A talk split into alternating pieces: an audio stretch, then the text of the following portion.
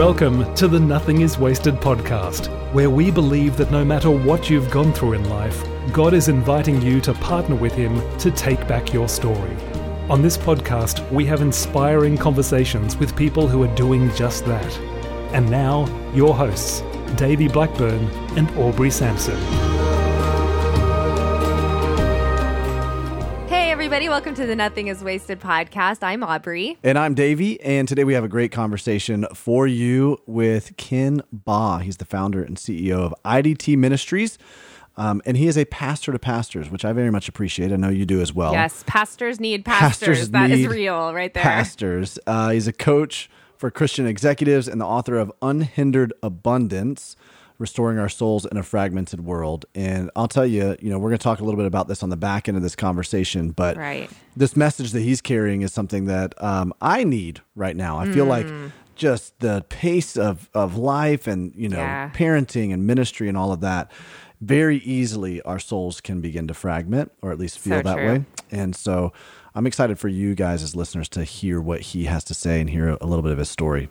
We also have a review, Davey, that I want to read you and our listeners. It's a really good one. Um, this is from, I love this name, by the way. This is from Princess Nancy. Princess Nancy. Princess All right, Nancy. Awesome. She says, great show. And she says, I just listened to episode 172 on child loss. Mm. Oh, this is a hard one, but here's what she says. I lost my son 10 years ago to stupid cancer when he was just 21 months old. oh my goodness. Man. I could relate to them. That's the couple in episode 172. I could relate to them so much. When my son should have been in second grade and celebrating his first Holy Communion, we sent a check to our friend who is a pastor. We told him to find a boy in his church who couldn't afford a new suit and give it to that family in our son's honor. Hmm. And that's all it says, but I think that's a beautiful picture of this person Yeah. I mean, nothing is wasted, right? I mean, that is such depth of pain losing a 21 month old. But Man. look at her out of her pain honoring another family. I think that's really, really such a powerful interview. So thank you. Thank you, Nancy, Yeah. for sharing that. Absolutely. And listeners, it always means a lot to us to hear those stories. And so we would love to invite you to rate and review us Yeah. on Apple Podcasts and just just let us know how God is meeting you because that's encouraging for us Yeah. and for other listeners as well. Yeah, Aubrey, that episode that she was referring to was the episode with uh, Ron and Nan Deal. Oh, that was oh and it i Powerful, mean such painful incredible episode. yeah and Yeah. you know one of the things that um that, that I'm, I'm really encouraged by in terms of what we do sometimes what we do as far as hearing people's stories can be very heavy it can i mean it- right. We get done with interviews a, a lot of times and it's like whew, you know Hmm. but what i'm encouraged by is that um this this lady feels seen and heard she feels understood Yeah. because someone else was willing to step into that vulnerable space and share their story and um, you know, I think if there's nothing else as you're walking through your pain and your suffering right now, if you can just one understand that you're not alone, there's other people who are struggling in the same way that you are as well. Yep. So have your eyes up to see those opportunities that you know God's going to bring you to share your story with someone else or to share what God's teaching you with someone else, and to be a recipient of that as well. Um, that's Good. how God works. He's gonna He's gonna he's gonna heal you. He's gonna mend you. He's gonna restore you, and often it's gonna be through other people and their Yeah. testimony. So Yeah, that's absolutely right. Thanks for that word, Davey. Well, stick around. Davey and I are going to unpack a little bit of his conversation with Ken Baugh. So let's go ahead and take a listen to that interview.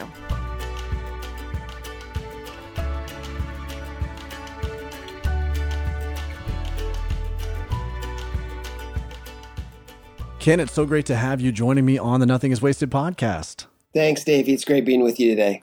Man, I'd love for you to tell us a little bit about yourself. You know, where where are you at uh, in the country? What do you do?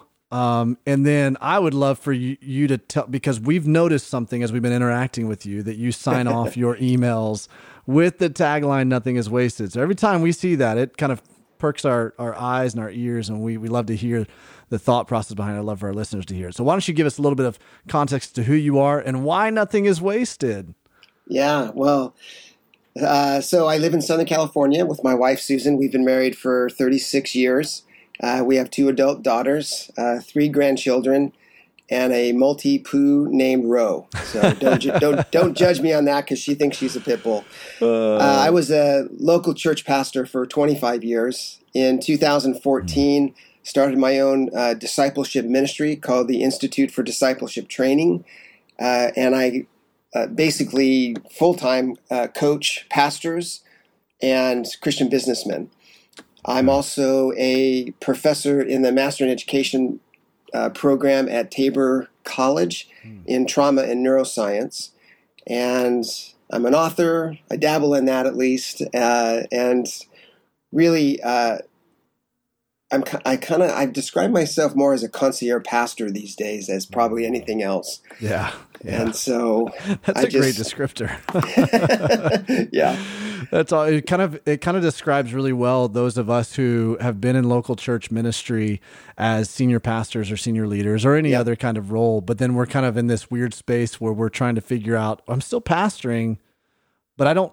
I don't have my own church, you know, and people don't understand that. People say, Davey, what do you do? And I'm like, well, I'm a pastor. Like, oh, well, tell me about your church. I'm like, well, I, I don't have a church. I just pastor people and I'm in a lot of different churches. And concierge pastor, pastor, I'm going to start using that. There you go. That's There awesome, go. man. That's awesome. Well, um, so tell me about Nothing is Wasted. What what's the story behind this?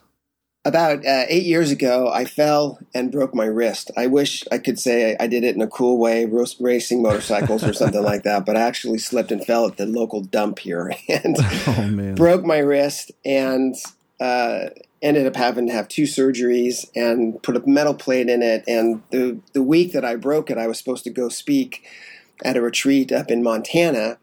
And my surgeon said, I need you to cancel that trip and we need to do surgery right away. And I said, mm. Yeah, that's not going to work, doc, because I got too many people counting on me to be Yeah. up there. So I asked him to stick me in a cast and give me something to manage the pain. And so I went off and it, it dawned on me when I'm at the, I was at the airport. I usually get a, my cup of Starbucks and go wait at my gate, and I'm got my roll-on bag and everything, and I'm standing there with my cup of Starbucks, realizing I only have one hand that works. How am I going Oh, to get my coffee to my? And that's the important stuff of life, right? How am I going right. to get my coffee to the gate? And so there was this guy w- looking at me, and I think he uh, just you know had empathy for me. And he's like, "Hey, can I carry your coffee for you wherever you're going?" And I'm Oh, like, man. "Really? That's awesome." That's so awesome. that was one situation. Then I'm standing to try to get my overhead bag in, in you know the overhead, trying to contemplate how I'm going to flip this thing up there. And another guy behind me said, "Hey, do you need some help with your bag?" And so he did that. So it was just these lessons of Yeah. dependency, and God's sovereignty is the biggest attribute of God that really I connect with very deeply. Part of just life experience and such. yeah. And so I'm just up there at the retreat, uh, having some time alone with God, feeling pretty discouraged about all this. And that's when I felt just the Holy Spirit kind of gently saying, you know, Ken, part of what I'm doing through this is teaching you dependency Mm, and to ask for help, to let other people come alongside and help you. yeah. And so that's where that phrase, nothing is wasted, Yeah. uh, came about. Right. That even in these quite literally broken moments, right, where your your wrist Yeah. is actually broken, but for us metaphorically, right, the broken moments of our life, that God is still using those moments to teach us some things. We call it the classroom of pain. Yeah. you know that there's these insights and these mysteries about the character and nature of god and really about us that we wouldn't otherwise know unless we were walking through these very difficult situations Yeah, uh, you know, I got I got fired from my job as senior pastor in 2014. We can talk about that, but the the pain around that was so debilitating, and it triggered it triggered so much of my unresolved stuff that I had. oh wow But one of the things that I've learned over these last seven years in how God works through pain is He allows pain in our lives, I think, for two primary reasons. One is because it's in that pain that I learn something about God that I can't know any other way. How, That's how can I know that God is my provider yep if I'm never in need? yep How can I know that He's my comforter if I'm never in pain? Uh, the other aspect of that is I believe that everything God does is relational. He's a relational being. And uh, wanting to be with us through those seasons of pain Yeah. is, is a very intimate uh, bonding experience that if Right. we will lean into that we will ha- we will experience an intimacy with Jesus that I'm not sure we can experience in any other way. Yeah, that's good. That's so good. You know, you you already alluded to this this uh, season in 2014. Um, you know, uh, just having been in a transition of going from pastor into a new you know new and different kind of pathway of life whether you call it career calling or whatever you want to call it i know that that can be very painful no matter how it takes place you know but as you articulated a, a firing why don't you tell us a little bit about that incident and then you know also as you're alluding to all the stuff that it began to kind of bring out in you um tell us story with us a little bit. Tell us what went on, what happened, and because um, I know that there's some really deep insights that the Lord has shown you even through this that I would love for us to be able to glean from.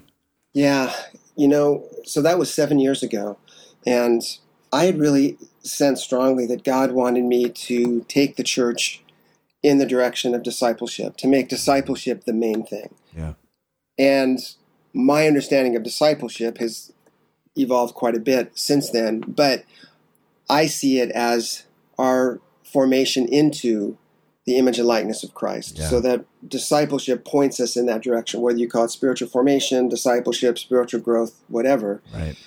And so as I was trying to um, work with the elders, my executive uh, pastoral team, to move, help them move in that direction, it just created all kinds of conflict. And it wasn't it wasn't because these guys were opposed to discipleship at all. It right. was just that they couldn't get their head around my understanding of discipleship was much more holistic and mm-hmm. it involved uh, identifying and working through unresolved emotional pain. It yeah. involved how did God create our brains to work mm-hmm. and how that it makes sense to me that he created our brains to work in a certain way that are going to be in sync with his formation, his yeah. way of formation. So as I was trying to help them understand all of this, and I was working on my doctorate at the time in discipleship, uh, it just created so much conflict, and just the way that I'm wired, it just it was kind of like death by a thousand paper cuts.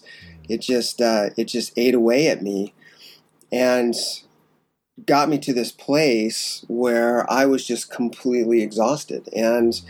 So, you know, when you get to that that place of burnout, you start pulling resources from every other relationship, every other right. area of ministry, right. just so that you can get a sermon together and stand in the pulpit and deliver. Yeah. And so, while the congregation uh, didn't see any effect in that regard, the rest of my staff and team did. I had a large yeah. staff, and yeah, and uh, you know, to the elders, I, I will say I had started letting go of leadership responsibility. I had started, it, it was affecting me in my yeah. leadership. There's no yeah. question about it. Well, instead of them coming alongside of me to help help with that, they just decided that I was done. Mm-hmm. And so they asked for my resignation and I refused because I didn't want to stand in front of the congregation and make it look like it was this mutual decision. God's calling me someplace else, yeah. and so we're going to kind of ride off into the sunset. I'm not wired like that. Mm. And so they said, "Okay, well, we're gonna we're gonna fire you." So they terminated me without cause, and wow. basically the statement to the congregation was, "Ken doesn't have the leadership gifts to take the church to the next level." Nobody believed him, and it created a firestorm. And so it was a firestorm in my own heart. Yeah, yeah. Um, but then, you know, I'm running into people in our community oh, yeah. uh, all over the place, and so it's just like this.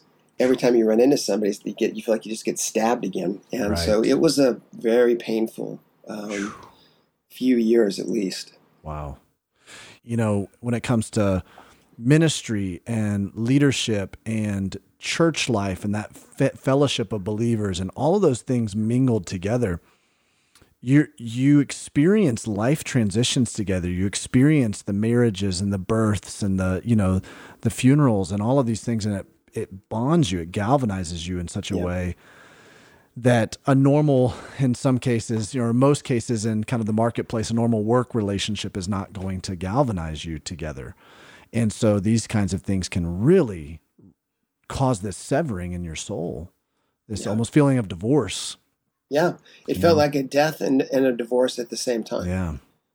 And, you know, uh, I'm not busting on the local church, but we talk about being a family and we talk about, you know, we want to let all brokenness be Yeah. at this place. But, you know, I work with a lot of pastors and man, if a pastor starts talking about his own brokenness, his job is on the line. so it's right. it's no wonder why these guys just kind of zip it up Yeah. and and go into isolation and then it just compounds the problem Yeah. until it gets to the point where they either self-destruct Yep. or they they go do it on purpose just because they can't handle the dissonance any longer Yes. Right. Yeah. And, we're, and unfortunately, we're seeing this happen over and over Yes, and over yes. and over. Um, so let me ask you this. You know, you were on this journey already before this. You were on this journey of, you know, connecting physically what's going on, the way God wired us, the way that He created us, even from a to, to the level of neuroscience, how He created our brains to function, how He created everything to work, and our spiritual formation, and those things being integrated, not being disintegrated, which historically, you know, the church has oftentimes tried to tried to separate those things quite a bit for fear of oh, we're getting a little bit too much into self reliance because we're looking at the physical side of things, you know, uh, and and there are lots of different reasons, right? But this is a conversation that really fascinates me. You're on this journey discovering this stuff.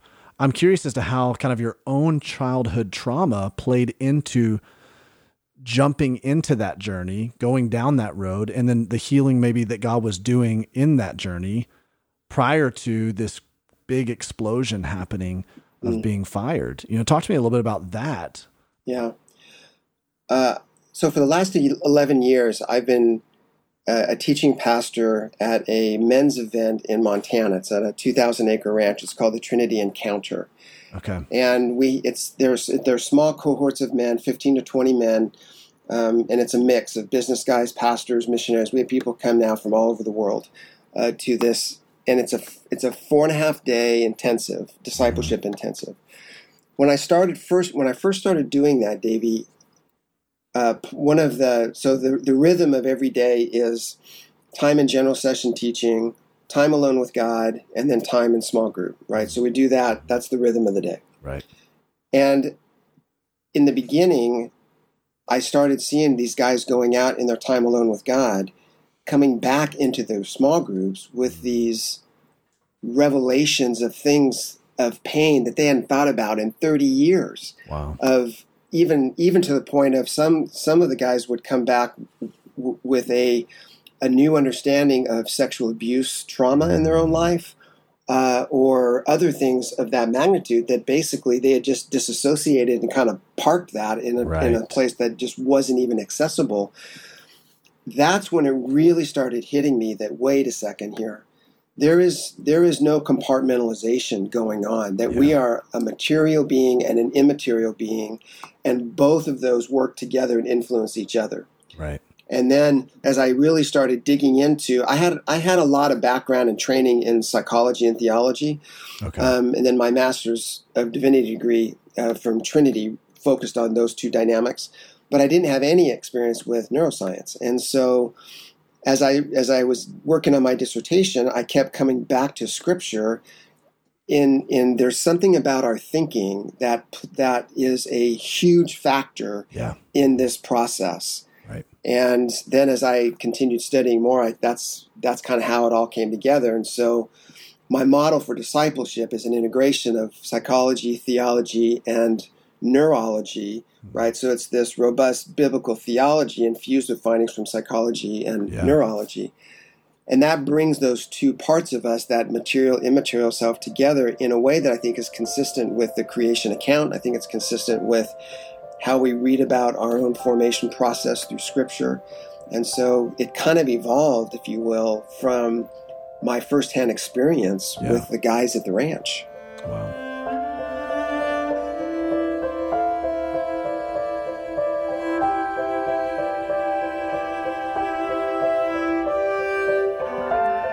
Hi, Nothing is Wasted family. It's Aubrey Sampson, and I am so thrilled to tell you about my brand new book release, Known How Believing Who God Says You Are Changes Everything. It just came out on Tuesday, September 7th, and I would love to invite you to be a part of this journey with me, to read the book, engage with the book, and share about the book with your friends.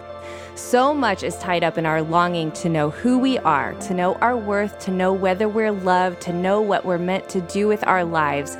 But there's a powerful truth that settles every question that we ask about ourselves. Here's the truth God has named us, and the names that He has spoken over us settle every question and every pain we have experienced in our journey.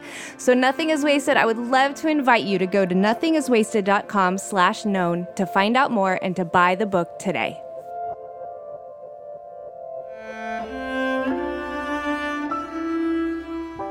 When you and I talk about this as pastors, I already know about, I already am sitting here thinking, okay, there's going to be a lot of objections from certain camps of Christianity. They're going to go, wait a minute, hold on. You can't integrate all three of these things.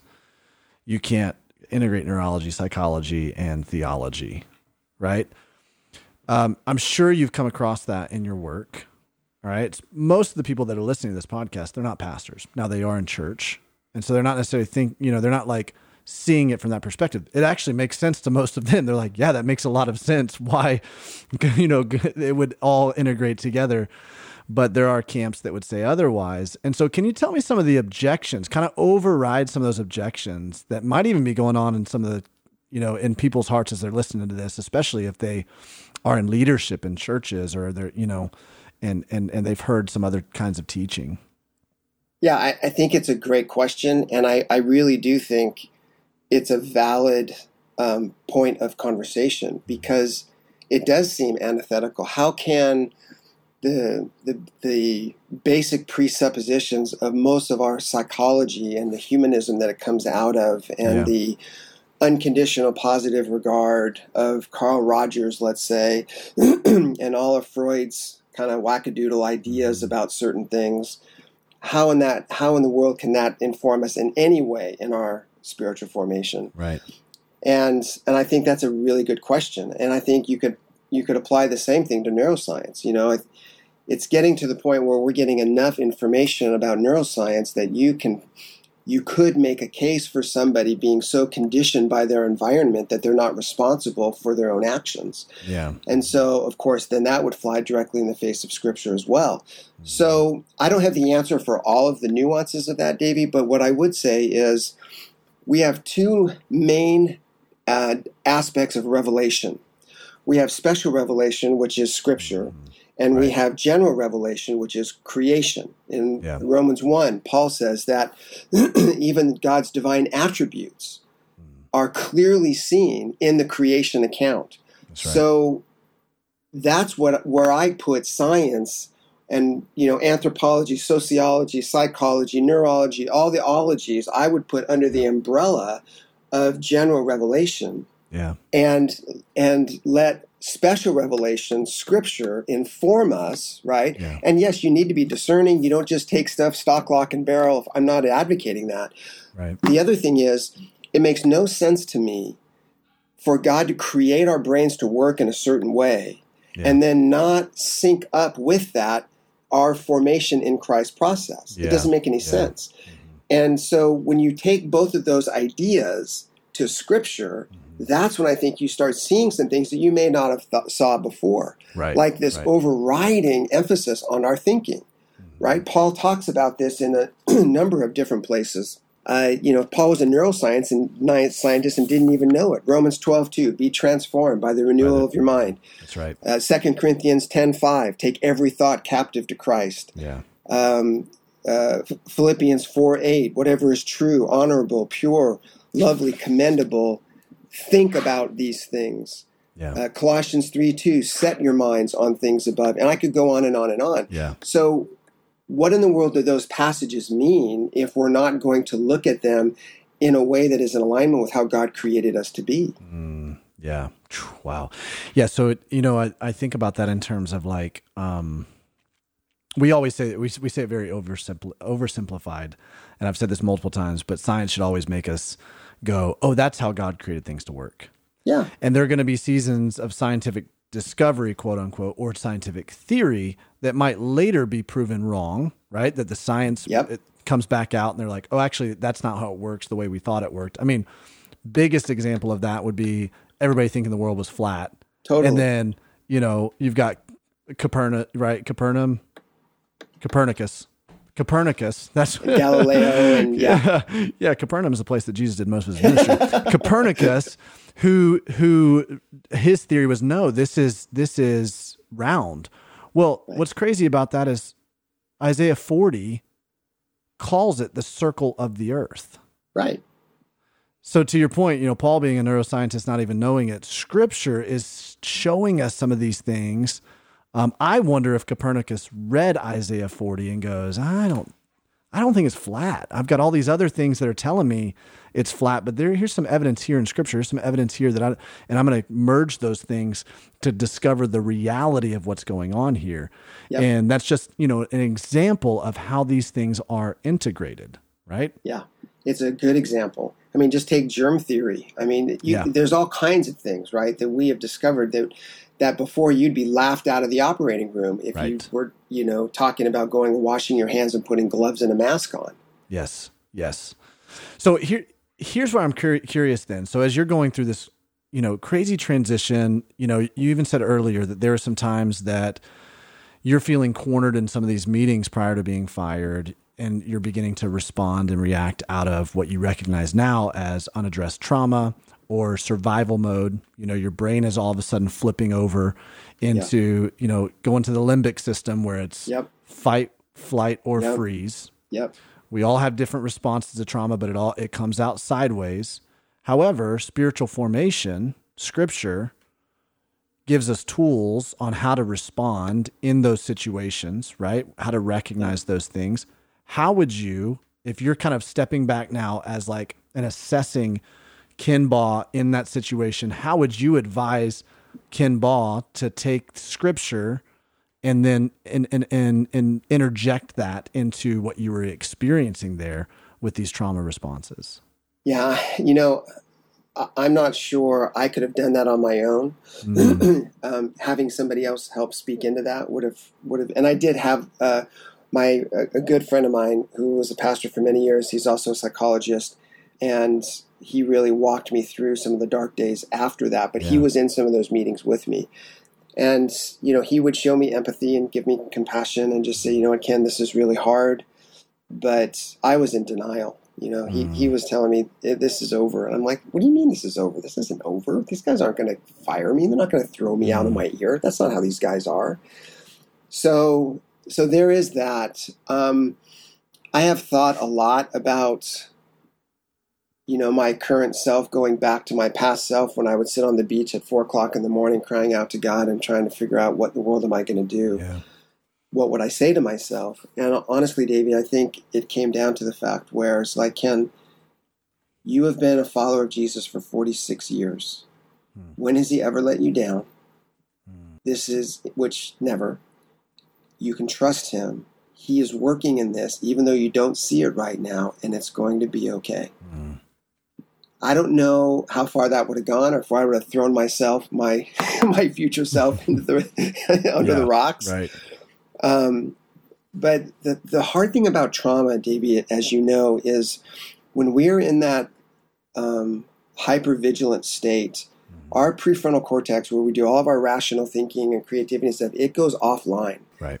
And we essentially become a victim to our own Yeah. um, fear and our own insanity, if you will. Hmm. And man, I got so stuck in that place of hypervigilance Yeah. that I couldn't see my way out of it. And, you know, your body starts dumping cortisol and adrenaline into your bloodstream. And, you know, you are just, you are ready to take on the bear. Yeah. And then if it gets too overwhelming, then you just shut down, right? Yeah. You just go to, that's that freeze mode where you just disassociate. Right. And that did happen a few days later after all this took place. But here's the thing all my years being a pastor, all my years walking with Jesus, all my knowledge of Scripture, that is all left brain stuff that becomes to a large degree inaccessible when you're in a state of hyper stress and arousal. Yeah. Yeah. That's why we need somebody coming alongside of us and going, putting their arm around us and saying, Ken, I'm here. Hmm. This is hard. We're going to get through this together. Yeah. Just even a level of empathy, you know, from somebody else kind of peering into your situation, speaking into that situation can almost help to jolt you out of that, Yeah. you know, trauma response and back into, you know, the reality anchored in knowing this is the truth. This is what really is, is true about your situation right now. yeah it it that that compassion and empathy from another human being becomes a, a way of regulating your own Yeah. emotion and so it's it's like when we're working with a two-year-old having a tantrum Yeah. when we pick them up and hold them and talk soothingly to them and validate yeah i know i know you're upset because sally took your toy and that's not fair and Yeah. i know you want to hit her but we that's not what we do we don't hit our sister when she takes our toy Yeah. and instead of letting them get you all you know riled up you are regulating their emotions Yeah. as you are modeling that and kind of taking that on and governing it for them that's part of what parents are to do with their children and, and that's what leads to self-regulation 30 years later when you get terminated that you don't come back with a gun and start taking people out Yeah. Yeah. So you kind of learn how to parent yourself in some ways. exactly You, you learn the tools for that. That was going to be my next question is, you know, how do I, um, it seems like we all have different thresholds as far as like our prefrontal cortex is responding, you know, or shutting down at a certain threshold. It's almost like pain thresholds. There's trauma thresholds. yes Surely there's a way to strengthen that, you Yeah. know, and surely that has something to do with our spiritual formation. yeah Can can you can you help us know how do how do I strengthen this threshold? Like I don't want okay, I realize I've gone through all of these different things, whether it's big T trauma, little T trauma. I'm I'm recognizing I'm responding in these ways that are are trauma responses. I don't want to because it seems to be hurting people around me. Mhm. But but I but I I if I flip over every time I flood, how do I strengthen that threshold? How do I begin to self regulate and parent myself? So a guy named Jim Wilder has taught me a lot about uh, the the purpose of joy in resiliency. Uh, Jim was really good friends with Dallas Willard. They worked together for many years. In fact, Jim taught with Jane Willard, Dallas's wife, at the Shepherd's House, which was their counseling center in Southern California here for 30 years. Jim's a psychologist. He's also a neurotheologian. And Jim and Dallas were going to write a book together, but Dallas knew that he was dying, and so he told Jim that he needed to write it himself. Huh. So Jim did. The book's called Renovated. And Jim and I have talked. Uh, my editor reached out to him because my editor edited his book, Renovated, when he was editing mine.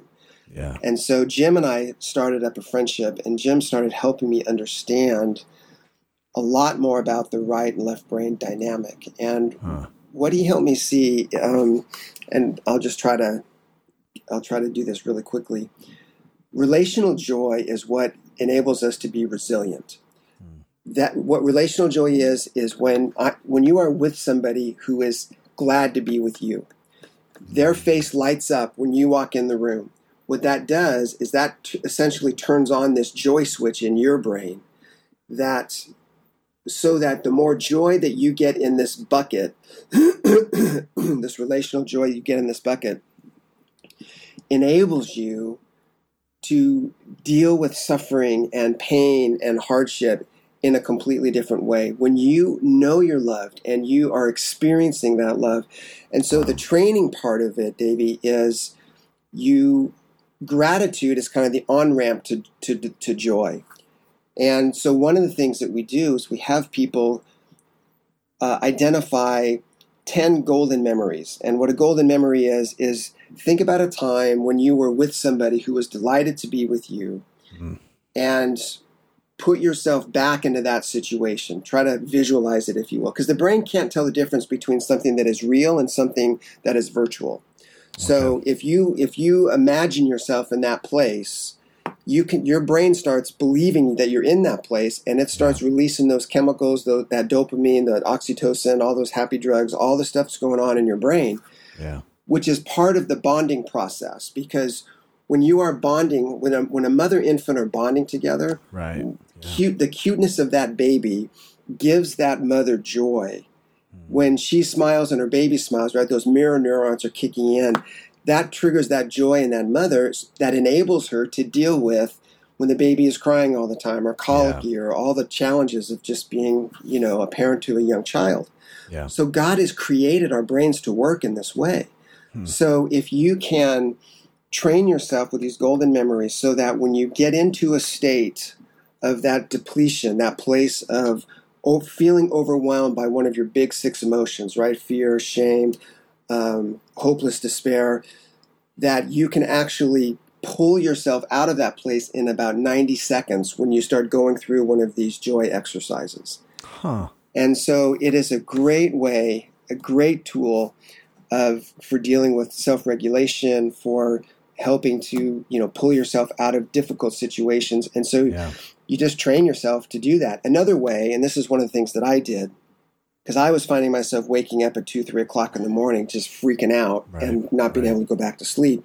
And so I started memorizing scripture. And so what I would do is that I started training myself to, when I started worrying about something, to go immediately to the verses. I was I had memorized Colossians three one through seventeen, and I would just start going over those verses in my head. And the next thing I knew, I was waking up the next morning because your brain yeah. can't do two things at once. You can't be terrified out of your mind and focusing on a scripture that you've memorized at the exact same time. You can't do that.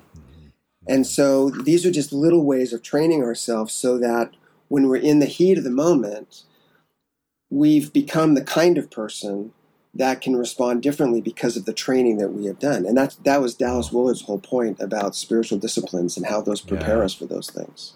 Wow. Man, that is fascinating. So, uh, as you're talking about this, especially the joy factor and the delight, you know, being in the company and presence of someone who delights in you, I get, I just keep going back to all the scripture references, yeah, of delighting in the Lord and how He delights in us, His creation, and that it makes so much sense as you're talking that there's so many people that that's not what they see when they think of God. They don't see delight, or they don't think they see delight. The reality is, God delights in them. Yes. But their construct of who they think God is is that God is uh, frustrated at them, yep. that He is mad at them, disappointed. Disappointed. Yeah. It's like, oh, wow.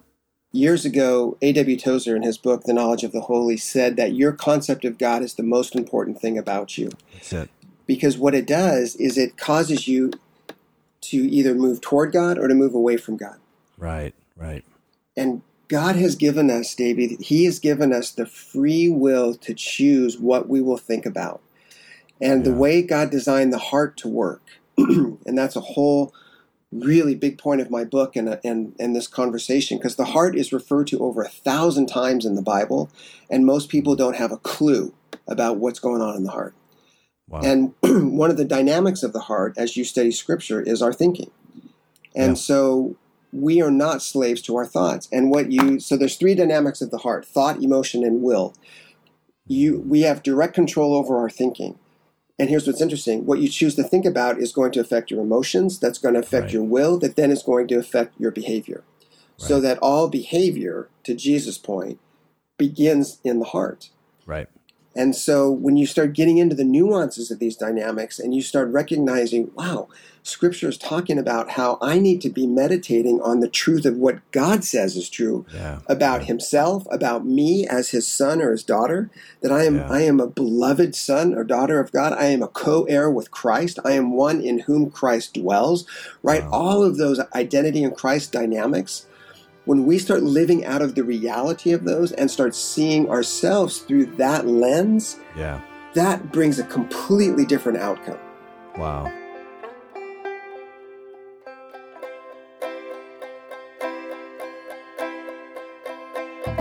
Hey, friends, do you lead a small group in your hometown? Or are you a part of one? Either way, are you looking for a curriculum to help guide your group through the fall? Well, now we have different pain to purpose small group package options over at nothingiswasted.com. One that is six weeks long and covers the new Pain to Purpose devotional, and one that is 12 weeks long and covers the entire Pain to Purpose course. Now, if your group is ambitious, we even have a third option. It's called the 12 week plus package, and it comes with the entire course and the devotional. And we're running a special right now on these packages. I'll tell you about how to get in on that special in just a moment, but first, The Pain to Purpose course is an 11 part video series that is a proven pathway to help you and your small group remove the debris of crisis in your lives, repair the broken pieces left in its wake, rebuild a solid foundation, and move forward with a renewed sense of purpose and mission as a group. Without a clearly marked path and a carefully devised plan, the valleys that we all face will only seem to grow darker, more depressing, and more difficult to navigate when left unaddressed or when we try to address them on our own, which is why we believe in doing the Pain to Purpose course in groups, so that you can find a community of people who have experienced trauma and tragedy and help each other make it out on the other side of the valley together. You'll be surprised at how people that you may have known for a long time will open up about their own pain and suffering through the life changing Pain to Purpose journey. Now, if you're interested in learning more about how the Pain to Purpose course or the Pain to Purpose devotional could be a great resource for your small group, head over to nothingiswasted.com slash small group. Again, that's nothingiswasted.com slash small group. Now back to our interview.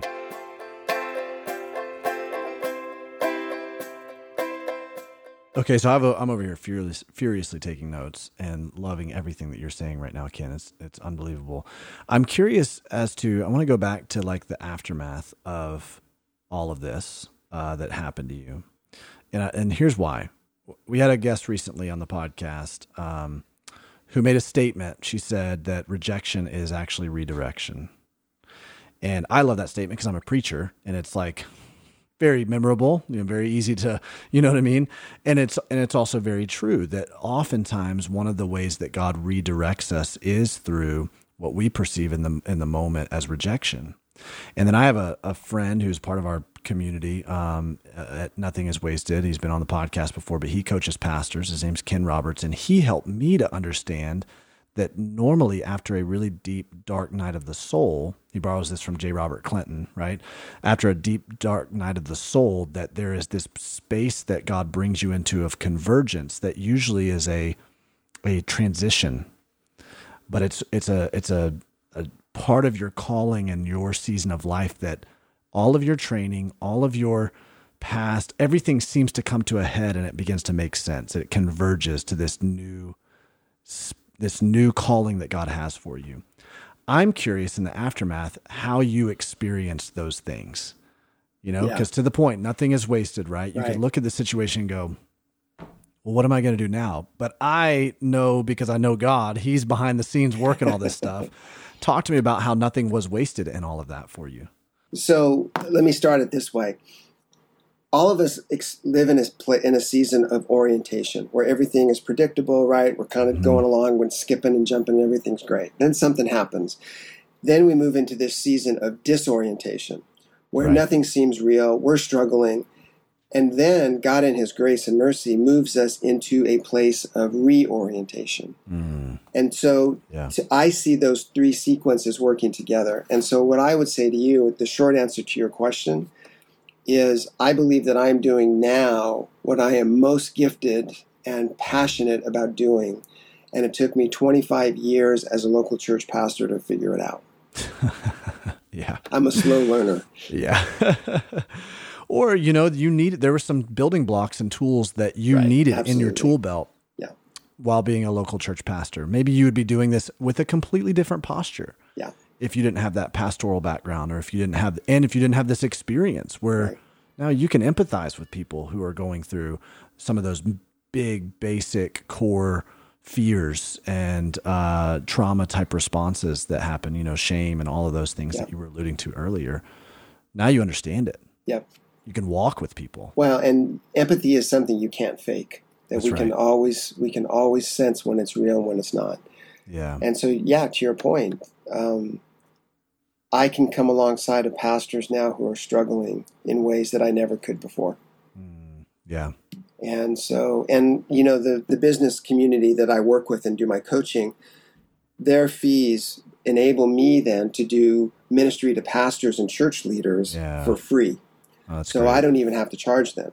And there's no wow. paper trail. So it's the ultimate safe relationship, right? I don't yep. have to report yep. to an elder board about this is what's going on with your pastor, blah, blah, blah. I can just have this this friendship right. with this pastor or this church leader right. and they can tell me they can tell me everything because nothing's going to shock me. I've heard yeah. it all. Yeah. and and quite honestly, I've done most of it myself. So wow. you know, there's no judgment here. Yep. And when you are in a relationship when somebody actually loves and accepts you for who you are, doesn't make your sin okay, but they love you, it creates a response that is just. Unavailable in any other way. Yeah, that's so true. And and we all need at least one person like that in our life, you yes. know, if not a handful of people, kind of your your team, your spiritual directors yep. that really just love you, care about you and walk with you. Um, I want to I want to talk about the, the book here in just a second. My last question before we jump into your your hopes for this book that you've released is um, burnout.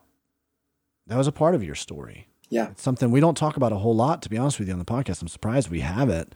Mm. Um, but you know, what is it? How do how do we recognize burnout happening inside of us? Um, we see it happen around us with you know leaders and pastors and and really all of us as we're experiencing pressures and paces that we're not meant to experience but but how do we begin to recognize this and, and combat against that yeah well first of all it's a real thing and i think that's something we have to just start with because a lot of people may think that burnout is just kind of like, look, dude, just suck it up, buttercup. You know, everybody's right, got hard right. things going on. What I don't think most people realize, Davey, and I think we need to, as pastors and church leaders, need to do a better job, that a pastor is essentially a first responder. Yeah. And the the the PTSD that first responders experience, uh, pastors experience that as well in, ju- yeah. in just different in different ways. Yeah. And so the burnout is the result of being in a state of hyperarousal or chronic stress for a long period of time. Yeah. And what it does is it starts breaking down. If it if you stay in that state long enough, it it starts breaking your body down. Yeah. The cortisol starts eroding your blood vessels and makes them more susceptible and and brittle uh, to you know high blood pressure and uh, some of those dynamics. And you know cardiovascular disease is the number one killer of, right. of men, you know, to this day. So right. chronic stress is is a bad thing. God created our bodies to respond to short bursts of stress to get us out of the way of danger, yeah. or or to to shut down and, and the body protects itself. So yeah. when you're in a place of hyper arousal, your body kicks in and starts doing things that you're not telling your body to do right? Your heart rate starts beating, your blood pulls away from your extremities to go into your vital organs. There's all this stuff that's going on internally that your body has been designed by God to kick in automatically in that state. So yeah. just you can imagine that if you live in that chronic place long term, it's going to have debilitating effects. So, right. some of the signs of burnout are chronic fatigue, right? No, no, no, matter how much time you take off, no matter how much you sleep, you just can't catch up. You can't. Yeah. You don't feel rested. Um, you're an- you're anxious. You're irritable. Um, you're driving along the freeway and somebody cuts you off and you want to run them into the median until you realize, oh my gosh, I'm a pastor. I'm not supposed to, to have those kind of thoughts, right? that you start having disproportionate responses to situations. Yeah. Those yeah. are all indications potentially of of burnout. You know, you're burning the candle at both ends. Uh, you know, you're trying to meet everybody's expectations. Uh, a lot of pastors struggle with codependency in that way. That you know, there's there's never, as you know, there's never an end to your job. There's always yeah. ten people standing in line uh, that need your attention, that need yeah. a, a, a, touch from you, or some kind of encouragement. And at right. some point, you just have to say, hey guys, I'm done. I got nothing left to give and close the door. Yeah. But that person that was next in line and the look on their face haunts you for the entire rest of your day. Right, so right. it's it's just stuff like that. Again, I think that death by a thousand paper cuts is a good analogy. Right. Because any any handful of paper cuts, you're not going to bleed out, but a thousand of them, man, now you're in trouble. Yeah. And so I think just teaching teaching uh, pastors and church leaders just on this conversation, but it applies to soccer moms, it applies to, everyone, to business yeah. people, it applies to everyone. Right. That uh, whenever you find yourself in a chronic state of stress, yeah. it is going to have detrimental effects to you physiologically, right. emotionally, and spiritually. Right. Well, Ken, you know, talk to me about this book. You've re- you've released it this year. Uh, it's called Unhindered Abundance. Um, a lot of what we've talked about, you know, is some of the conversation that you have in the book as well. Um, but tell me, what is what what is your aim? What are you trying to bring to the reader? What is what's your hopes for this book? Yeah, I, my my biggest hope, Davey, is that it informs people of a of a of a process of formation that helps them become more and more like Jesus. And yeah. I see that as the overarching goal of the Christian life. that is what that is, you know, Paul talks about this in 2 Corinthians 3:18 that we are being conformed to his image and his likeness. Now, right. while that won't be fully actualized in this life, I do think we can make more progress in that than maybe we ever thought possible. Yeah. And all of that gets tied into Jesus' words in John 10:10 10, 10 about the abundant life and what yeah. is the abundant life.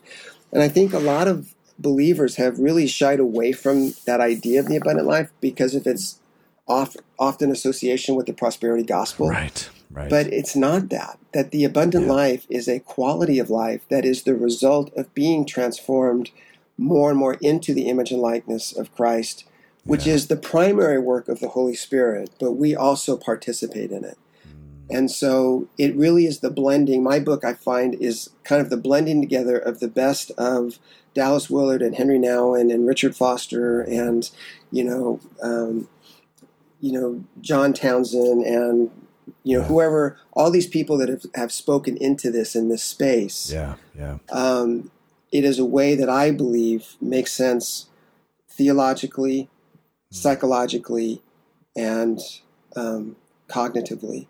Yeah. That helps people understand how God created you and how this process works and what is actually available to you in Christ. That, right. you know, so many people believe that that salvation really is just about praying this prayer so your sin is forgiven so you go to heaven when you die.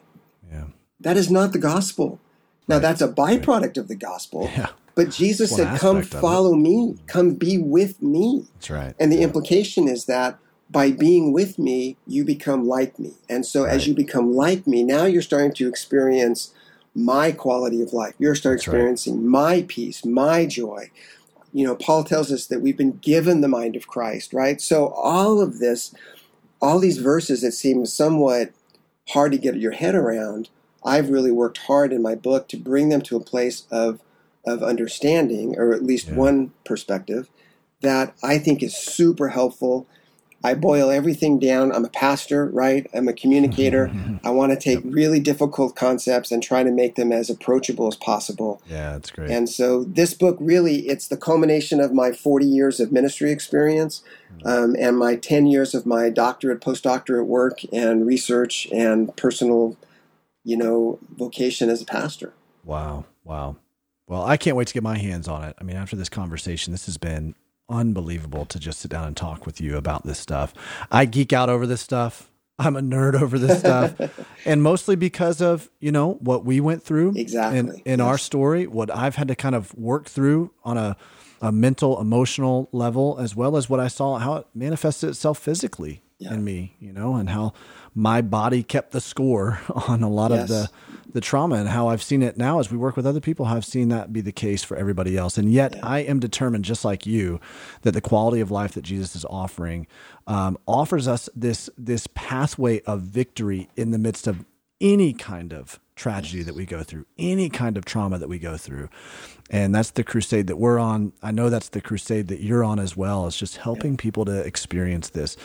So, Ken, thanks so much for spending time. Where can we follow you? Where can we find out more of what you're doing and, and tap into that? Yeah. So, um, so our website is idtministries.com and uh, you can kind of keep track of different things there. We're getting ready to launch a couple podcasts of our own. Mm, awesome. um, with my, I'm going to my my co-professor who actually designed this program at Tabor in trauma and neuroscience. He and I are going to be starting a podcast together. Oh, cool! Where we'll be dealing with kind of the geeky stuff of all of this. Yeah. But yeah. I'm also going to be um, launching a podcast around unhindered abundance in the book. So. Mm it'll it'll kind of take readers kind of to the next level because the book is dense. There's a lot in it. There's a lot yeah. of exercises. I mean, you, if you took an entire year and grabbed a buddy and went through this book and the exercises, I really believe, Davey, and I'm not just blowing smoke here. I really believe it'll change your life. Mm, because the Holy Spirit is is working through um, these truths in such a way. And you know, I've been testing this stuff out for the last eleven years up at this ranch that I've been talking about. And man, wow. I'm telling you, and in my own life too, right? I mean, I'm a I'm a client of my own work, yep. so yep. Um, it's just been an, it's been an amazing journey. And I'm just super excited to see people get their hands on it as another tool in their toolbox for Christ formation. Yeah. Wow. That's awesome. Well, Ken, man, I appreciate your time. Thank Thanks. you so much for spending time with us, and uh, I love what you're doing. I'm I'm cheering you on. I've become now after this conversation, I've become one of your biggest fans. I appreciate you so much, man. Well, Davey, I appreciate you saying that. Means a lot, and I I hope we can uh, collaborate on some stuff. We can have some more conversations because yeah. we are definitely moving in the same direction. That's right. We'd love that. Thanks again, man.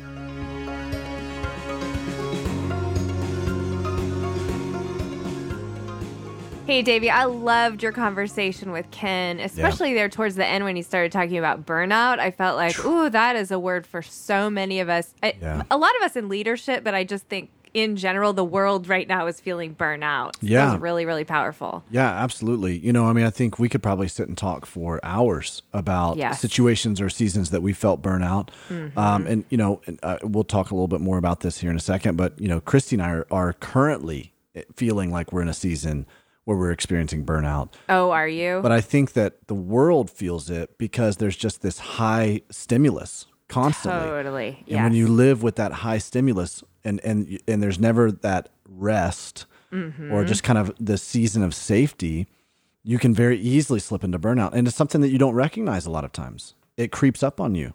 Yeah, you know? I was thinking about I want to hear about you and Christy. I was thinking, you know, uh, my husband Kevin is a pastor and he last year was like, "Oh, I think this anger I've been feeling, this yeah. frustration I've been feeling, this this is burnout." And yeah. he finally had to go to some of the elders at our church and just say, "I need help." Yeah. And thankfully, they came around and they were like, "You need to see a spiritual director. You need to go take a mm. Sabbath. Like, you need to go fill your soul."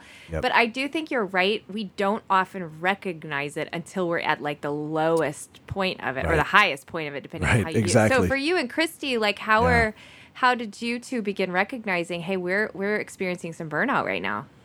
Well, you know, I think um, I think for us, she's been recognizing it in herself for a while now, hmm. um, and I've just recently begun recognizing it and going, oh, this is what we're experiencing.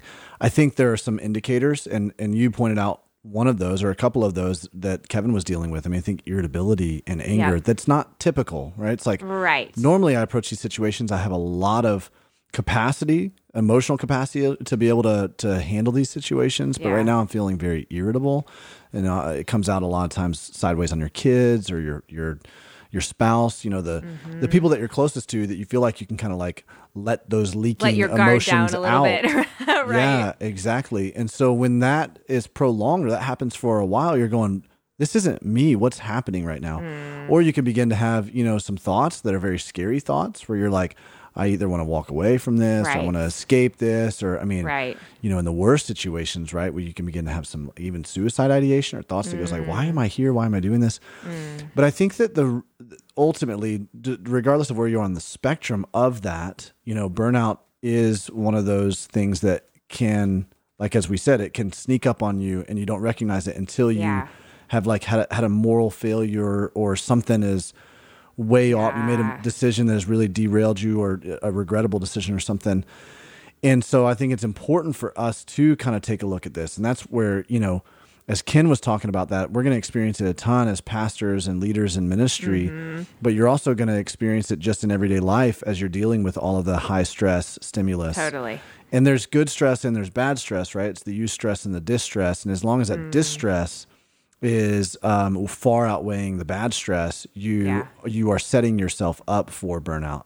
I think you know easily defined. Like to your point, what what you said that Kevin had to do, and his your board really helped him with this was, um, hey, go take a Sabbath exactly. and rest. Go yes. fill your soul and find joy. Yes. And so last night, our listeners are going to know Dave and Mary Gothi. They lead the significant mm-hmm. marriage. They've shared their story on here. There's their certified guides for nothing is wasted. And they sat down at our table last night, um, kitchen table, and we were just sharing with them like we're struggling. Like we're we're trying mm-hmm. to figure out we're not finding joy in a yeah. lot of what we're doing right now. And they were like, that's a lead indicator of burnout right there. Wow. The things you used to find joy in are the things that you should, you feel like you should find joy in, you're Mm. not finding joy in. And that was exactly their diagnosis. Wow. What are you Did they do? have any like wisdom for sort Yes. of combat? I mean, combating sounds like they're not the right word for burnout, but for refreshing. Yeah, and that's exactly what they said was rest. They they gave us the Mm. same exact uh, prescription that your elders gave Kevin. So I think that's so important what you said there. Wow. That it's like, hey, you. So we decided, and it's funny because in the Pain to Purpose course we talk about Sabbath rest. We talk, you know, so we understand the concept. It's not because Mm. Yeah. we don't understand it, but we're not applying it right. in our lives right now. And over the course of a, some time of the ministry's growing like crazy and Christy's doing a bunch of stuff and parenting and kids starting school and all those different transitions that happen, you can very easily compromise and go, oh, we'll take we'll take that Sabbath next week, or we'll oh, Yes. we need to slide this in here. Right. And they just told us last night, you have to be vigilant about this. Hmm. Like guard that day or those two half days or whatever it is that you're doing. Hmm. Guard it. Do not let anything creep into it. And after about a month of that, you might start seeing your emotions begin to turn. You know, That's such good advice. And I feel like it's so easy to be like, I don't have time for rest. Like, I have so much to do. And I do think that's sort of the lie of the flesh and the lie of the enemy to keep you on your Yeah. hamster wheel, right? Yeah. And then that ultimately takes you out of the hamster cage altogether where you're not even like doing what God has called Yeah. you to do. It's a terrible true. metaphor, but you know what I mean. so true. Yeah. I, I have a friend who uh, once said, "You uh, burnout is not because you're doing too much; it's because you stop doing the things that matter." That's it. Yeah. And I think that's it. That Sabbath rest, Right. uh, choosing those life giving moments. Those are Right. the things that matter that keep you in ministry or leadership or whatever your call is. Yep. It keeps you in that for the long haul. Yeah, I mean to that to that point, you can you can run fast, Mm-hmm. in as long as you're doing the right things, right? You can have seasons where you are very productive, very efficient, very you know fruitful, in a lot, but but that as long as you're doing the right things and you're feeding your soul and your priorities are arranged properly and you know we were we were built to be productive fruitful people right Yeah. but it's when we get those really out of whack and then we then we start creeping into striving and it start starts to feel like our Yeah. we're running with the wind at our face instead of Totally. Really with God's breath behind us. And Mm. so, um, you know, it ultimately comes down like, what are, are we not, we're not putting the first things first. Yeah. And, and I'm grateful, you know, for people like Dave and Mary. And I, I would issue that every single person needs to have people in their lives who love them. They're for them. Yeah. They can sit down with them and go, Hey, let's open up the hood on this together Mm. without judgment or without condemnation. And let's like, let's just help. Let's just see what's going Yeah. on and, you know, offer a lot of grace at that space. I mean, there were tears last night. There was a lot of, but it was a great healing time to know, hey, we've got people here who are for us, who can, who can walk with us in this, you know? Yeah, that's so powerful. I'm so glad that you had that time with them. I think you're exactly right. All of us need someone on our team who is for us and who can just remind us of the things that matter and right. remind us who we are. This is actually, Davey, part of why nothing is wasted exists. Right. Because we want to be one of those people on your team. That's right. Who are encouraging you and empowering you and walking with you through your pain journey. And if you want to go to nothingiswasted.com, we've got all kinds of resources for you. Uh, the Pain to Purpose course for churches and individuals. You can hire a certified guide. You can join a community group. Um, Yep. So much really to to be what Davey's talking about. Like Right. we want to be that team member for you. Right. If you're experiencing burnout, if you're experiencing grief, if you're experiencing pain. So again, just go to nothingiswasted.com, search some of the things there and really our goal is to to minister to you where you Yeah. are so that you can take back your story with God. Absolutely. And a resource that you need to pick up. Aubrey, I would be remiss if I didn't mention this. Your book released this past month. Come It on. did. It's so exciting. Super exciting. And um, I'm proud of you. This is awesome. I'm excited baby. to be a part of the known movement.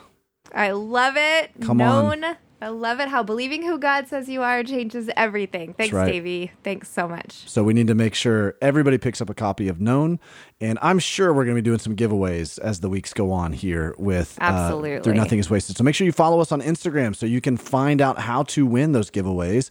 Um, and we also are going to be starting pretty soon emailing those opportunities out to you as well. So you're going to want to join our email list as well. You can do that at nothingiswasted.com. Follow us on Instagram at Nothing Is Wasted Ministries. You can follow me at Davey Blackburn, and you can follow Aubrey at ObSamp. And we'd also like to thank Sleeping at Last for providing all of the music for the Nothing Is Wasted podcast. Next week, we're joined by Ryan Atkins, who has Yeah. a powerful story of a life altering accident Yeah. and how God showed up in some really, really traumatic stuff. So let's Yeah. go ahead and take a listen to part of Davey's conversation with Ryan Atkins.